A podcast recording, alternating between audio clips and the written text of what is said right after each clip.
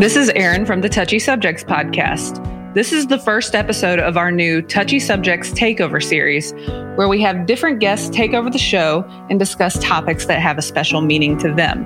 This episode is hosted by Lex Smith, a trauma informed consultant and survivor of human trafficking, and Rebecca Bender, CEO of the Rebecca Bender Initiative and founder of Elevate Academy. As we are discussing human trafficking on this episode, please be advised that some of this content may be difficult to hear, and we here on the Touchy Subjects podcast encourage you to care for your safety and well being. January is Human Trafficking Awareness Month. Please check out Let's Talk Touchy Subjects on Instagram or the Touchy Subjects community group on Facebook for more information on how you can get involved. Hope you enjoy the show. Right. I'm so excited um, to be uh, back on the podcast. And I brought a friend with me, a dear friend from the anti trafficking movement, Rebecca Bender. I'm so excited. This is going to be really fun. We're longtime friends. So. Yeah, so I'd love for you just to share a little bit about who you are and what you're doing now, and most excited about in 2022 before we dive into talking a little bit about human trafficking and, you know, it being Human Trafficking Awareness Month. Yeah, man, that's a big question. What am I excited about now? And tell me about, tell you about, tell me, tell you about me. Tell the listeners. Um, I'm a survivor of human trafficking. That's how most people know me. I tell pretty outspoken about my story. Um, was trafficked by a, a, young man I thought was my boyfriend. Turned out he wasn't. He was, you know, it was a completely fraudulent situation. Um, but I didn't really know I was being trafficked. And so my soapbox over the last, gosh, almost 14 years has been really about um, sensationalism fueling misidentification, both in communities, in professional capacities where people are interacting with victims and don't know it and then also for the the victims themselves before during their victimization of course. You wouldn't refer to today as a victim if they're in it but i mean if they've gotten out but you know what i mean? Like when you're in the middle of it you don't even sometimes know that you're being trafficked. And so that's what i've kind of spent my last um, over like i said over a decade of my life kind of raising awareness and sounding the alarm. And um, i am a CEO and founder of Elevate Academy. It's the largest online school in the world for survivors of human trafficking. We try to help survivors get job ready after escape. Um, and I train law enforcement on how to um, identify and respond and work cases. And that's a lot of fun. So that's kind of a little bit of, of my career kind of component as it pertains to this work. What I'm excited the most about in 2022, though, I would say, Lex, is I am gonna, I'm, I'm doing a lot of holding a lot of space to rethink how I think about things. And I'm really committed to like journaling the journey of growth and being okay to change the way we think about things along our paths, right? Like I've spent time thinking one thing because I was told that and and maybe now that I'm able to spend some time wrestling in it and reviewing more evidence and just really being open to hear like maybe I think differently now and and I'm want to be able to hold space for that for others to like grow as you get older. Like, isn't that what we're supposed to do is to grow? Right. Yet, yet we're all mad when they're like, well, that's not what they used to think. You're like, no, it's not. I've actually changed. There's an idea. Right. It's like, hmm, maybe I should be thinking and living differently from 20 to 30, 30 to 40, 40 to 50. You know, like if we're yep. not evolving, like it's probably a problem. Totally. And I want to share that through Elevate is actually how Rebecca and I met.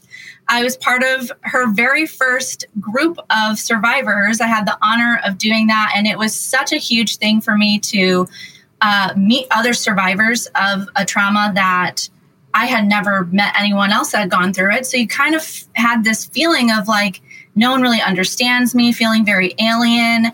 And it was such a huge thing for me and we've just stayed really close ever since and she's been an incredible mentor and friend in my life and i just love everything that she's continued to grow, do and grow with elevate and if you're looking for something to maybe contribute to or donate to during the month of human trafficking awareness um, that's a really great one to consider because they don't charge any of the survivors uh, to go through the program which is you know, it's huge. There's a lot of barriers when it comes to exiting trafficking and recovery.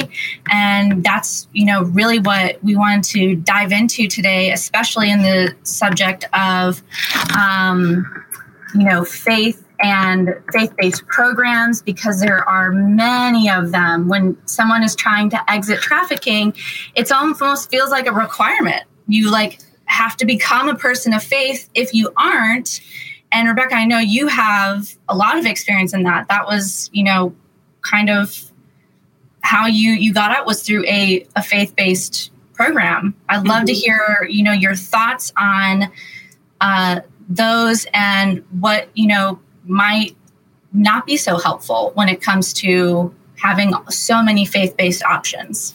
Yeah, this is such a fun topic. We're going to just jump right in.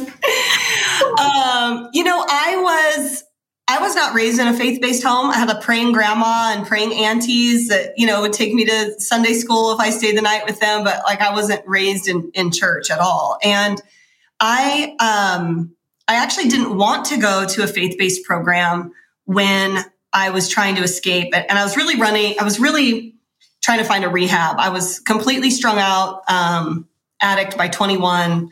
And my mom had taken my daughter from me until I quote unquote turned my life around. And so I was just looking for a rehab. I was going to do 30 days, get sober, get my kid back, and get back in the game. That was my plan. and um, I had had some really scary experiences in my first 18 months of being in the life. Um, obviously, as an addict, there's a whole nother layer there um, of just finding myself, you know, three, four o'clock in the morning, walking through streets, trying to, you know, get my next bag of dope or whatever it was, like just putting myself at risk um, because that's what I was using to cope. But I also had been almost strangled to death by a buyer. And that was probably one of the most pivotal moments for me in my life where I was um, in a hotel room, literally being strangled. And I couldn't fight back anymore like I had tried, but he was so much bigger than me. And I can just remember like my hands and arms starting to go limp and um, starting to, my vision started to go blurry and I started seeing yellow stars. And I thought, this is it. Like my baby's not going to have a mama, is what kind of wow. went through my mind. And wow. bleeding for my life, but I could barely get it out. And then I had this really shaky feeling and he let go and I ran out of the room. And later on, I go into this rehab. There's only one rehab open. It was a faith based rehab. And um, I was like, man, I ain't going to this church rehab. These people ain't got a clue what I was like. That's what were saying. I was like, oh, hell no, I got this church rehab. Like, I was getting my baby, I was doing 30 days, get my baby back. I'm out. And um, yep. I didn't know this was a rehab for like former gang members, former drug addicts, and people in prostitution. And um, you know, it was just it ended up being the, the coolest place of people that I had ever met. And and still Pastor Joe today has had been one of my best mentors of my life. And um, I just didn't, it was different. It was different. It wasn't focused on human trafficking at all. It was just a lot of gang members and drug addicts trying to turn their life around. And it was in those moments that you kind of wrestled with the idea of like, why did I not die that day? And when you've had some of these like near death experiences, it does make you really question spirituality in general, right? Like, is there a mm-hmm. power greater than yeah. ourselves? And and where are we going with that? And I'm I'm really grateful that I had a home that allowed me to wrestle with some of those really like big questions when you have when you faced and you've you're at your rock bottom and you've lost everything. Like there's nothing else to do. And so I was mm-hmm. I was told what those you know like it, I felt like it was um, different than I think most people's experiences maybe with the church, the Big C church have been. Um, mm-hmm. you know, I went to crip walk in the church. I we we had Alcance la Victoria in Old English on our shirts. I they did hydraulics in the Impala up to the like that's how we up to the theater right. used for the church. Like that's how I knew. That's how I learned. You get caught in the Holy Ghost. You throw the blanket over the lady and put up your finger. Like that's how I got saved. So I I didn't know any other way. And so then when yeah. I started learning, there were all these other like faith-based groups or faith-based orgs that had all these mm-hmm. really strict requirements to entry and no option of choice and will only give you f- food if you say the sinner's prayer. I was so like, wow, what? Is, Whoa. that, that it was such a different um it was just I felt really shocked to learn yeah. was this like big C church out there that was so different than the experience I had had and really heartbroken that and I also didn't want to be like lumped into the crazy so it was right. it's been a really interesting journey for me of like no that's not how we we don't we don't roll like that right i think yeah both of us have seen a lot of coercion honestly like faith coercion when it comes to like survivors just, you know, trying to get help and people, you know, saying that they're doing the will of God and they're helping, you know, others and all this stuff. But, you know, biblically speaking, Jesus never had any barriers to people coming to him and receiving anything. He never, you know, required someone to say something or do a particular thing in order to get what they needed. So it's very bizarre whenever we run across organizations and churches that have a lot of these, you know? And yeah. I think probably a question that a lot of them, you know, have is there's this priority, obviously, for salvation. Um, and should that be the number one thing? you know, it's, it's such an interesting discussion, especially when you're thinking along the lines of like Christian ethics and um, it, just like as a topic of like, is getting saved our number one goal all the time? And and I I'll be honest that there's times that I have wrestled with like when we, we, we hear these cliche sayings like we'll just plant seeds and water them sister you know and i'm like but are you like actually really okay just planting love and moving on? Like, do you have to proselytize yeah. and uh, like it feels so forced? It feels so disingenuous. It right. feels like if can't you just when did you get crowned Holy Spirit and the badge and the like? As I didn't get that, I'm just right. people and let them let them you know like I don't know. I also think from a from a trauma informed perspective, like choice is paramount when it comes to trauma informed care. And so if we're dealing, uh, if we're working within within a setting that really values trauma informed care, then like you have to give people choice. You can't mandate religion for treatment. It's just yeah. it's shocking to me sometimes to see organizations that do that. Um, yeah, and I think we both know too that like there's definitely a spiritual component to healing and to recovery um, but spirituality isn't just this one way, this one you know execution of what that looks like and and how you heal those those parts of you. Um, i've gotten to a place you know in my own healing where i feel that healing is very intuitive. And i think that god really put that in us to know what we individualistically need. And it's not going to look the same for every person. It's not going to be the same Bible study or mentor group or prayer or meditation or whatever that is. But there's, I've found there's a lot of rigidity, you know, mm-hmm. in, in a lot of faith based, um, you know, programs or even just churches that, that want to reach out and want to do something even you know, for those experiencing domestic violence in, in a community or are trying to get off of, um, you know, substances and stuff like that. There is a very strict, okay, here's step one, two, three, four, five, and you have to do it this way. Um, yeah. And I know you experienced that. So, as someone that has gone through a program that's like, you know, was kind of specific in that way, what was yeah. that like for you? Well, I mean, it's hard to compare, right? Because my my my program was a rehab, like it was it was a drug yeah. rehab, and so obviously, um, when we're talking about fighting human trafficking, it's a very different very different way that you would want to provide best practice to people uh, escaping human trafficking and the capture bonding and trauma bonding and Stockholm syndrome and PTS. Like it's very di- it's very different than substance abuse, right? Like there's yeah sometimes you can struggle, obviously, with substance abuse when you're in exploitation. But um, I just want to validate the program because, like, I didn't feel um, like I had it, it was different than normal church. And yet there were very strict requirements. Absolutely. Yeah. I had to walk in single file lines.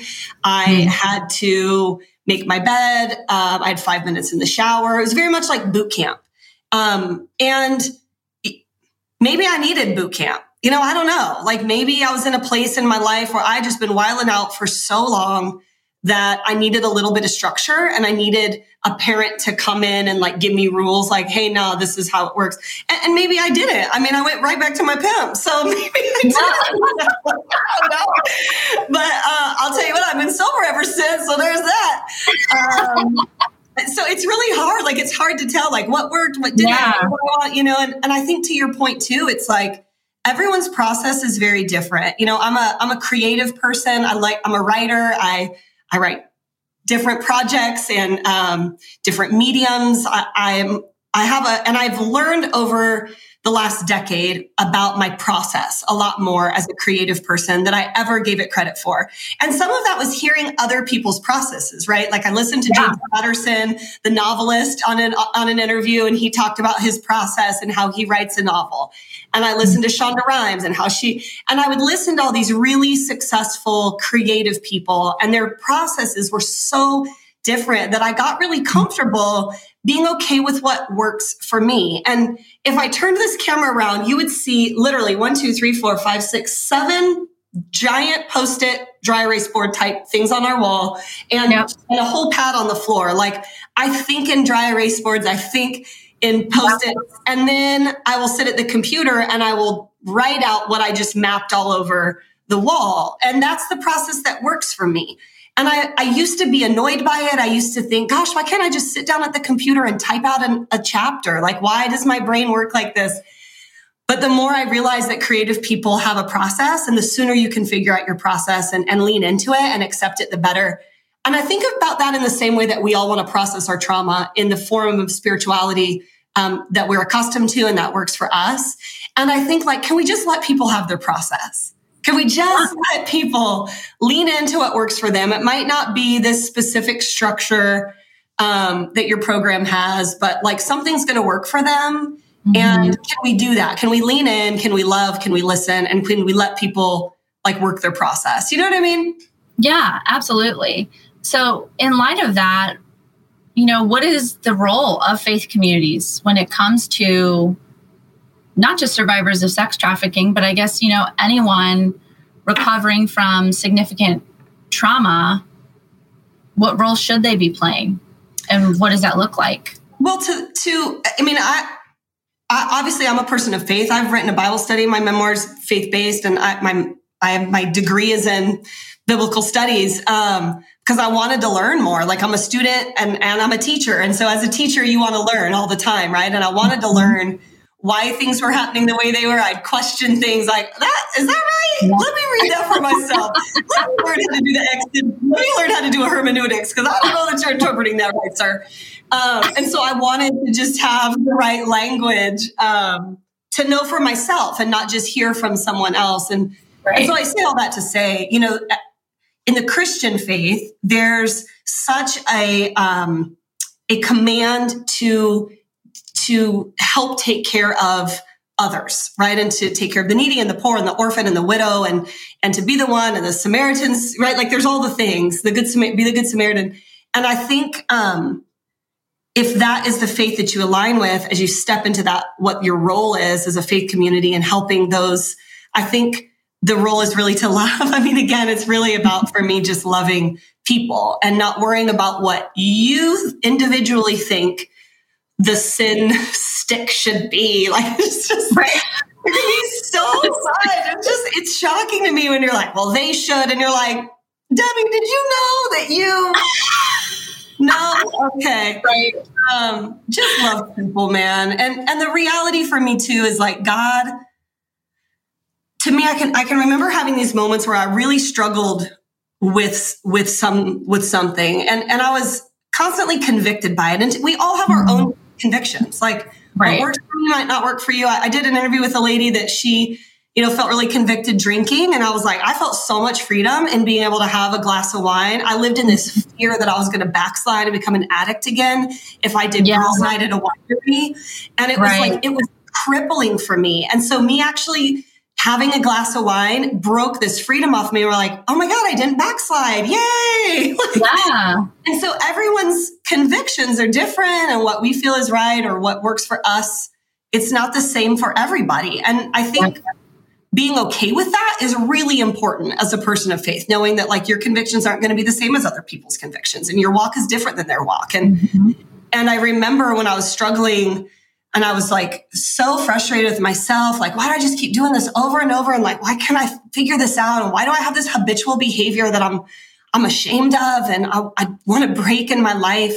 I can just remember having this aha moment where I felt like God, Holy Spirit, whatever I identify that voice as, is just kind of like, you don't, literally, I, f- I felt the words pop in my head. You don't think that I know the way your brain works better than you? Mm-hmm like you don't think I right. know the right. psychology and the neurology and the trauma that you've been through has caused yep. you to have this behavior. You don't think yep. I know that better than you, and I'm not mad at you. Like I'm walking with you, and mm-hmm. I'm, I'm, proud of you for identifying you don't want to keep having that character habit, but mm-hmm. like stop beating yourself up because you've had all these other things that got you there. And it was yep. this, it was a freeing moment to feel like I I've lived through a lot of I've lived through a lot of shit. Can I say shit on this? Yeah, girl. Okay. I've lived through a lot of shit, man. And like I I can't expect to come out of it and not have a few character hangups, right? Like it's like right. Yeah. No, it's I think that is the crazy pressure that comes with faith communities and you know, I was raised in one my whole life, so a little bit different than you in that I was very much indoctrinated early, right away, baptized age, age of seven, you know, like grew up um, with all of it. And there's this pressure to like have it together, or like if you don't, you're supposed to, you know, come forward or, or do a program or a Bible study, and it's like going to solve it all. Right. girl, I'm like what, t- 12 years in. like, we're, we're still we're still working on it, and it you know it's not gonna go. There's certain things that are just afflictions. I think we uniquely live with because of our experience, and it's an area of like self mercy and grace that we have to navigate constantly um, and so I think that that element, you know, when it comes to faith communities, just being conscientious of making sure that you're not putting this crazy pressure on people to like hurry up and heal. You know, I feel like that that's what it feels like to me. It's like hurry up and heal so we can have a success story and have a testimony. you know, for it's like for my fundraiser. Right. yeah, yeah, exactly. I mean, I do feel like there's this like bibbity bobbity boo, say the prayer and it will all go away. And you're like, okay, that didn't work. Now what? you know? And I also found that what's fascinating is even I mean, we we're using the phrase faith community in this interview, but there are so yeah. many faith traditions within varying religions, whether it's Episcopal. Lutheran, Catholicism, Protestant, Evangelical. There's so many, and I think right. the more we can realize, like, oh, everyone has a faith tradition that's either something they align with most, something that speaks to them, maybe how they were raised, and and it's okay. And that's within just the Christian faith. I mean, let alone Jewish Jewish traditions, Muslim, um, manifest. Like, there's so many varying faith communities, yep.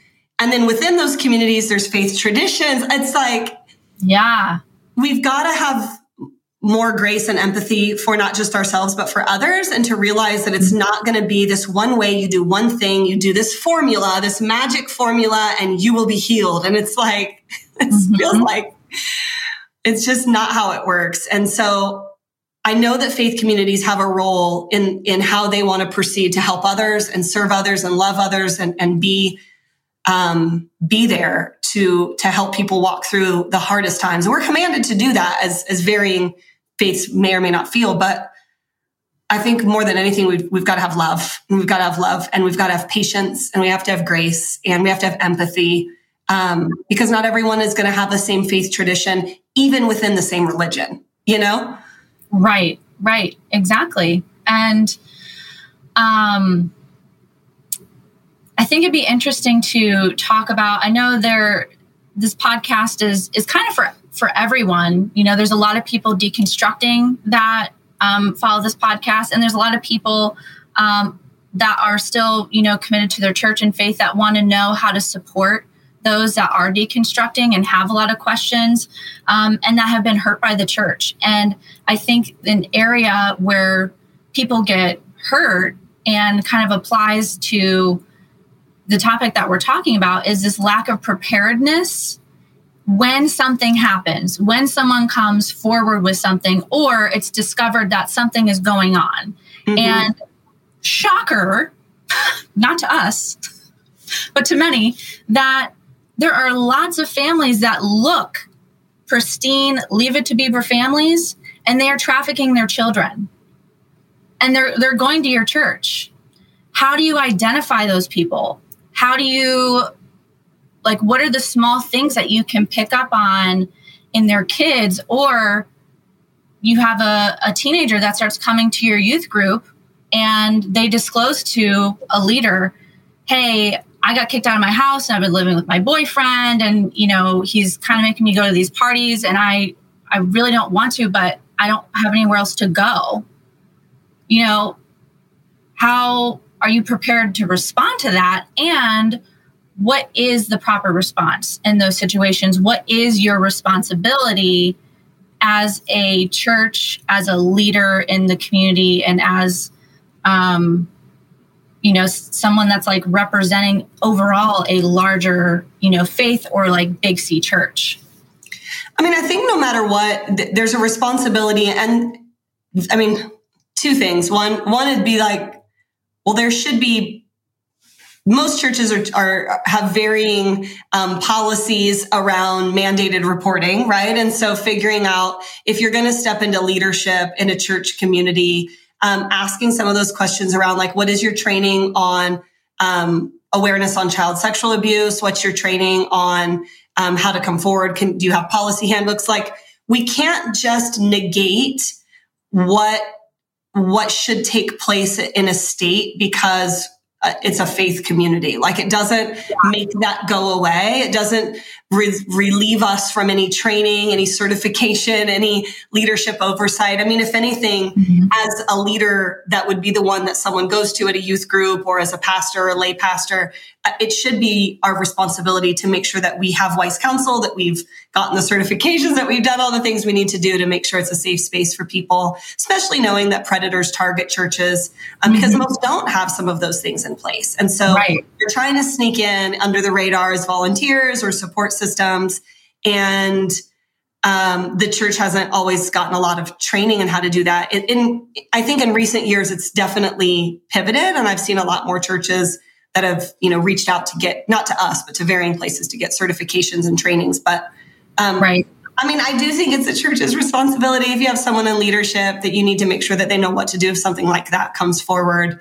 Um, and these are professional trainings. They're not just, you know, ask your friend Joe what they think you should do if someone comes forward. Like, right. you know, like there's there's wise counsel for a reason. You have to be a person of integrity. You have to protect, you know, be a good steward of what's been given to you in the leadership. You can use all the biblical you know responses if you want to it's the right thing to do to make sure that you've been adequately trained for the position you're in it's just that right yeah. simple. and, and at the end of the day like people's lives are at stake for it. And so we can't dismiss the importance of it. Um, childhood abuse radically changes people's lives. Um, and so you, we can't just uh, you know think that'll never happen to us or it won't come up. Like no it, it's happening in the church. There's a lot in the ch- you know like it's everywhere. Mm-hmm. and and churches are targeted. So you have to be even better at, at being that gatekeeper, seeking wise counsel, being, you know, wise as serpents, harmless as doves. Like again, you can find all the scripture yeah. to do the right, right, thing. Yeah. One of the biggest things I always talk about whenever I meet with any, you know, faith communities is being prepared, being ready for uh, the student that comes in and says, Hey, I've got this situation going on. I've been kicked out of my house. Or, Hey, I have a friend that's couch surfing and there's some things going on. I don't know how to help them. Or, you know, a child that, you know, you just sense that there's there's something going on there because those senses tell you a lot. You don't have to have all the details to take action. And I just remember there being a lot of adults that would look at me and it's like they, I could see in their head, they're like, you're not okay. I can tell something's wrong, but no one had the guts to actually ask yeah. or, or ask my family. And the thing is, is you don't have to have the answers to be an advocate for someone. And if they would have done that, my story could be very, very different. But even though they never asked, I did end up going to my youth pastor and saying the best words I had, which was that I was being molested, which was very minimal to what was happening, which is also very common for a lot of kids and survivors to do is to trickle a very small amount of information just to see how you can handle it. Unfortunately, they did not handle it well and their jaws like hit the floor. They were speechless and they were like, uh, you have to tell your mom. Hmm. And that was, that was as far as the response went. There was never a follow up like, hey, you, you shared some really heavy information last week. You know, can can we meet with you once a week? None of that. There wasn't counseling offered to my family. It was just kind of like I dropped a bomb, it went off, and everything that all of my abusers and traffickers said came true that no one would care, that I did not matter, and I would not be believed. And the response confirmed that because people just weren't prepared. Mm-hmm. So, having that training, you know, actually getting training on how to respond, and even in the moment, just saying, you know, I am so sorry that this happened. You know, expressing that I believe you is such a huge thing for survivors um, because when you respond in ambivalence or just that shock, you know, that first shock of like, oh my gosh, like, I don't even know what to say, or yeah. this kid family, they, they come from such a good family. There's no way that this could, you know, happen. Whatever your follow up question, doubt, whatever, that's very natural to happen. It does not need to come out of your mouth. you just need to say, I'm so sorry that happened. I want to help you and, you know, figure out a plan from there. But you need to be prepared before that happens. Otherwise, you will end up saying the wrong thing, being disconfirming, getting stuck in shock and not taking the proper action. If the proper actions would have happened, there's people that would be in jail today that are not. Yeah. And you'd have a lot more reconciliation with your own identity, right? Like, because we're friends, I know that like not being validated for anybody, let alone if we weren't even friends, right? Not being validated yeah. when you come forward with abuse is like one of the number one factors that really crushes your, um, like your soul. And so as the spiritual leaders, like you should be getting trained on how to respond. And for anyone that's listening, that's also thinking, you know, around human trafficking, I think what's so important to realize is that there's there's such this spectrum of exploitation that takes place with young people. And whether it's childhood exploitation teenage exploitation adult exploitation where someone's over 18 buyers that are you know in your congregation that have purchased sex for sale from people online. Porn is no longer enough. I heard uh, a speaker once say i had to start a, a, former buyer say i started to have i started having to buy porn with skin on was how he described mm-hmm. his slope from porn to buy to buying.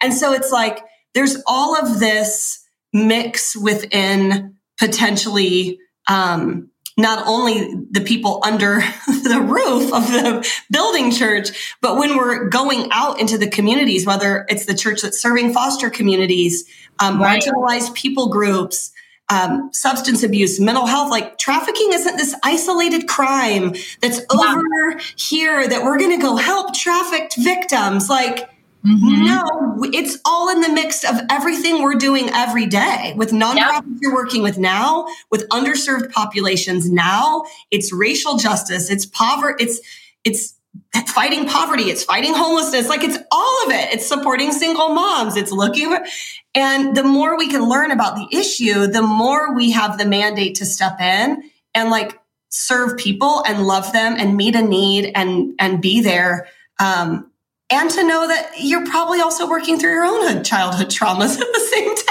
Right. It's going to be the place where you're going to find healing by helping someone else. Like, know that you come with your own biases and your own trauma, and uh, you know, like live life while you're healing too, and help others while you're healing too. But recognize that it's there. That would be my other recommendation. That's a side note.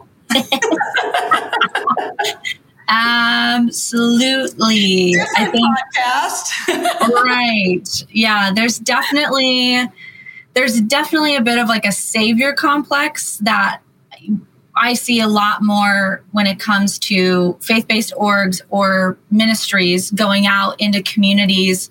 And with that also comes a massive amount of burnout because they really feel like people's lives are like literally on my shoulders. And mm-hmm. no one can live that way. Like you're not going to be able to really make a difference if you're really taking on a bunch of other people's lives feeling like if i save them then maybe it'll save a part of me too oh yeah i mean the, at the end of the day you have to check your motivation like, why yeah. am I really doing this? And it doesn't have to be something that you want to, you know, no one's asking you to post on your Instagram by any means, but like take a minute to really think through like, why am I really doing this? Like, what's my, is it because my friends are doing it? And, and if some of that's true, then like, okay, that's fine. Jump in and help be with your friends and go do something fun. I read you, you know, that's, but like, if it's because I want to look good, I want to heal myself, I want to, you know, lean into community narcissism. I'm just kidding. No one would actually admit that.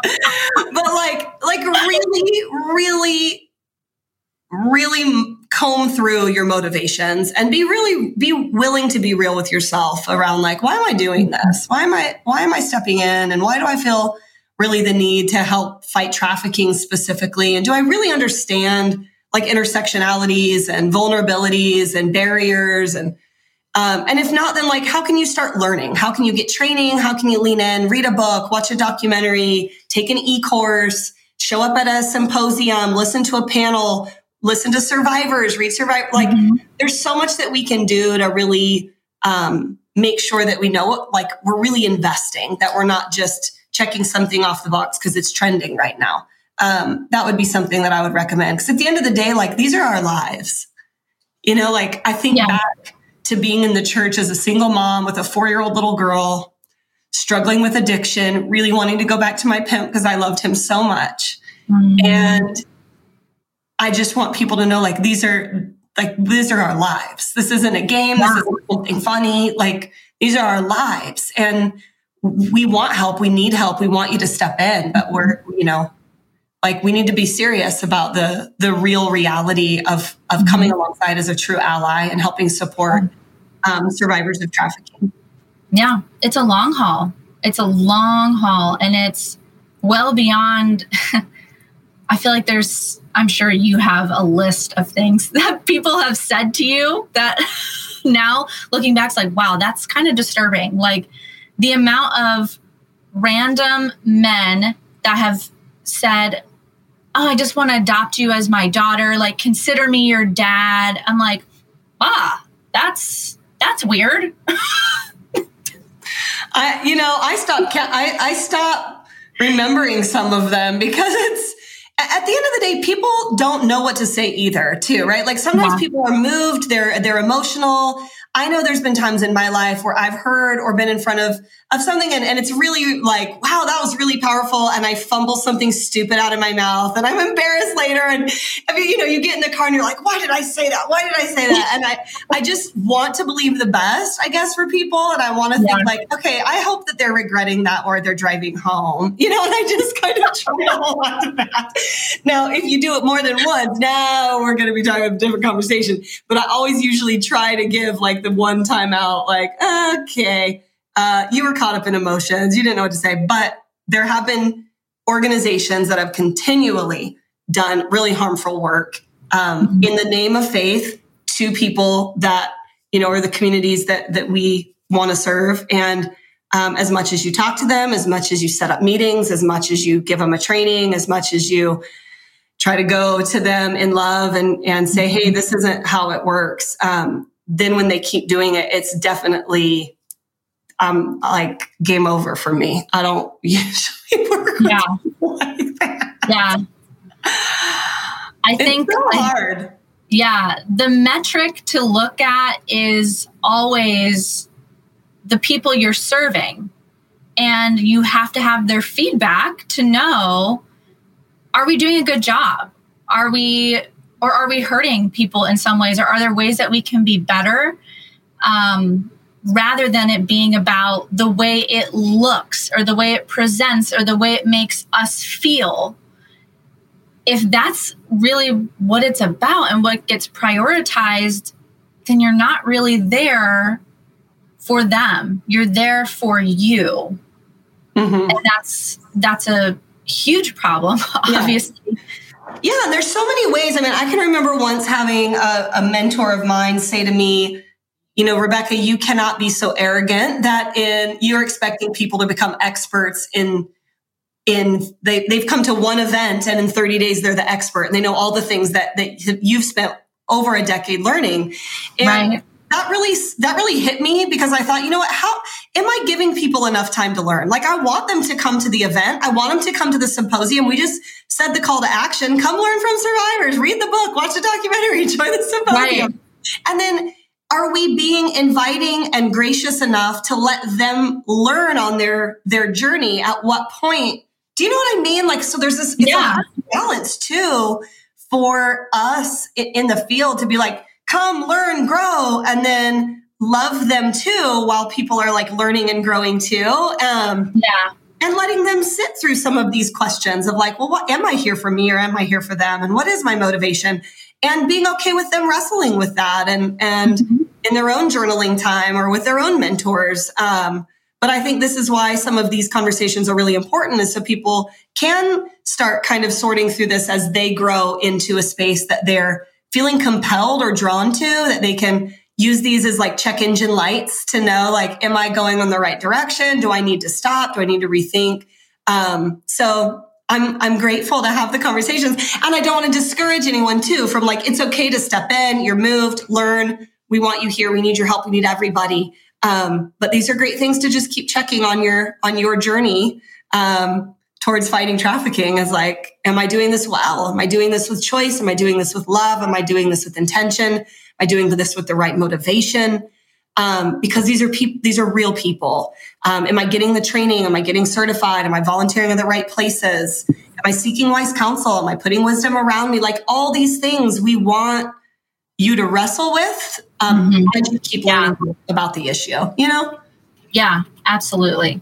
So we've mentioned a couple of ways people can learn and get educated. And I have to mention that you put together a phenomenal, you know, kind of training online symposium called Trafficking Truths. You launched last year. So mm-hmm. I want to encourage people to go to Rebecca's page and make sure that you check that out. Um, you. Do you have any other trainings, you know, yeah, come find your lane. Live online that people can come check out? Yeah, Find Your Lane is another e course we have that's a really good one. It helps you to figure out how to fight. It helps you to identify the 10 ways to fight human trafficking and then what lane each what I'm getting totally tongue tied, which, um, how to get involved in each lane. And if you're kind of like, am I called to policy, intervention, restoration, demand reduction? There's actually so many ways to fight trafficking. Fighting trafficking as a whole sounds like this really big giant elephant that's hard to eat. And so we just broke it down into 10 specific categories and then help you to figure out which one you're really the most passionate about and then how to get started in that lane specifically. So that one's a really good one. Um, Trafficking Truths is all about breaking some of the myths that are rampant in our country, in our culture right now. Um, and so, especially in a lot of faith communities, we're seeing a lot more uptick in the um, hoaxes. And so I would really highly recommend that one's free. Find Your Lanes, 19 bucks. It comes with a great downloadable resource guide that gives you a ton of other anti-trafficking organizations in each lane. Um, so we really try to break it down for you. So both of those are online and available. And thanks for thanks for this shameless plug. Yeah, of course. And she also wrote an incredible memoir of her story. If you want to hear more of Rebecca's story, uh, there's also tons of survivors that have written books. So literally just go to Amazon and do do a little search. If you look up Rebecca Bender, her book will come up and it'll automatically start suggesting other survivors and their incredible memoirs that they've written. Uh, there's lots of documentaries out there that you can check out as well. We also um, have a resource page on our website. If you go to RebeccaBender.org and click the button that says resources, we list all of these in categories. We list survivor books and we have t- over a dozen listed. We have documentaries over a dozen and they're all hyperlinked out, easy for you to access. So go check out the resources. It's not just pointing you to my stuff. We wanted to share all the stuff that we know about that's out there that's really good. We did not put anything on there that's really bad, just so you know we are only about the high quality goods over here. So all that has been vetted and I hope that you'll check it out. And do remember if you want to make a contribution during Human Trafficking Awareness Month, keep Rebecca's program Elevate Academy in mind and give them a follow on Instagram. They're always posting really inspirational stuff and even if you know you haven't experienced sex trafficking but you've experienced some, any sort of exploitation or domestic violence um, definitely, you know, check it out. Could easily be a resource for you or just a space of encouragement because they sh- we share a lot of stories over there and um, constantly encouraging you know people to dream and move beyond you know what happened to them and not be completely defined by their past. And that's something that i love. Rebecca has championed she's championed me to do really well. And she's such a great example of that Oh, you're so sweet. Thank you. Thanks for sharing that with everyone. Thanks to Lex and Rebecca for sharing their stories and experiences with us. And thank you out there listening for joining us on this special episode of the Touchy Subjects podcast. For more information on how you can contribute to the Elevate Academy or for more resources on human trafficking, check out our socials. You can follow us on Instagram at Let's Talk Touchy Subjects and join our Facebook group, the Touchy Subjects Community. You can also support us on our Buy Me a Coffee page, and all donations made in the month of January will be sent to the Elevate Academy. As always, if you love the show, please leave us a rating on Apple Podcasts or Spotify so that we can continue to bring you episodes that you love. Thank you for listening. Hope you have a great day.